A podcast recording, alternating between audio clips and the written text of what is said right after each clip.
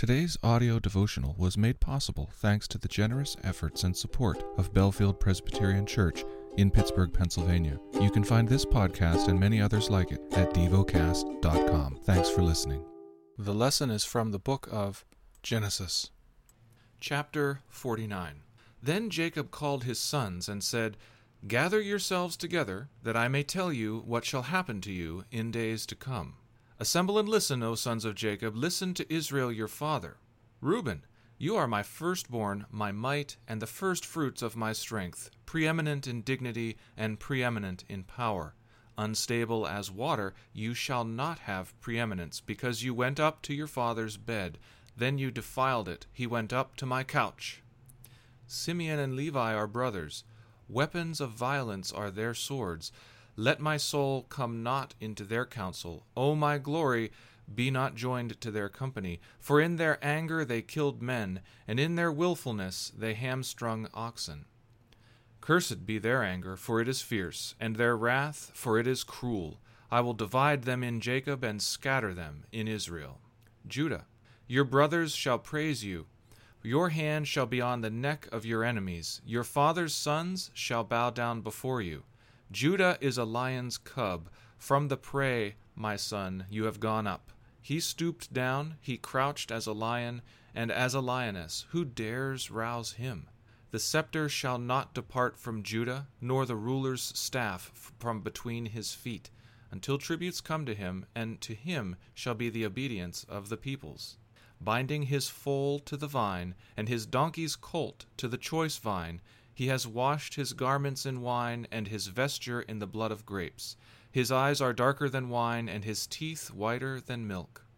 Zebulun shall dwell at the shore of the sea. He shall become a haven for ships, and his border shall be at Sidon. Issachar is a strong donkey, crouching between the sheepfolds.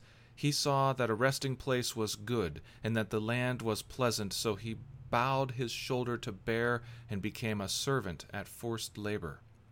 Dan shall judge his people as one of the tribes of Israel. Dan shall be a serpent in the way, a viper by the path, that bites the horse's heels so that his rider falls backward. I wait for your salvation, O Lord. Raiders shall raid Gad, but he shall raid at their heels. Asher's food shall be rich, and he shall yield royal delicacies. Naphtali is a doe let loose that bears beautiful fawns. Joseph is a fruitful bough, a fruitful bough by a spring. His branches run over the wall. The archers bitterly attacked him, shot at him, and harassed him severely. Yet his bow remained unmoved. His arms were made agile by the hands of the mighty one of Jacob. From there is the shepherd, the stone of Israel. By the God of your father who will help you, by the Almighty who will bless you with blessings of heaven above, blessings of the deep that crouches beneath, blessings of the breasts and of the womb. The blessings of your father are mighty beyond the blessings of my parents, up to the bounties of the everlasting hills. May they be on the head of Joseph, and on the brow of him who was set apart from his brothers. Benjamin is a ravenous wolf, in the morning devouring the prey, and at evening dividing the spoil. All these are the twelve tribes of Israel. This is what their father said to them as he blessed them, blessing each with the blessing suitable to him.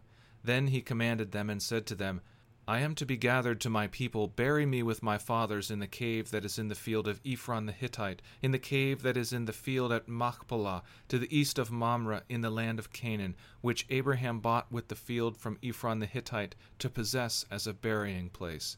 There they buried Abraham and Sarah his wife. There they buried Isaac and Rebekah his wife. And there I buried Leah. The field and the cave that is in it were, brought, were bought from the Hittites. When Jacob finished commanding his sons, he drew up his feet into the bed, and breathed his last, and was gathered to his people. Meditate and dwell on what you're paying attention to in God's Word. How has it connected with your heart or mind?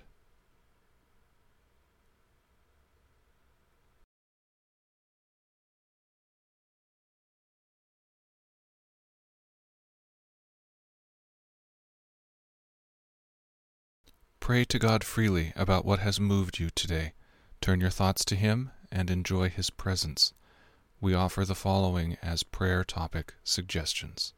for a deeper understanding of the gospel for colleges and universities. Thank you for listening to DevoCast.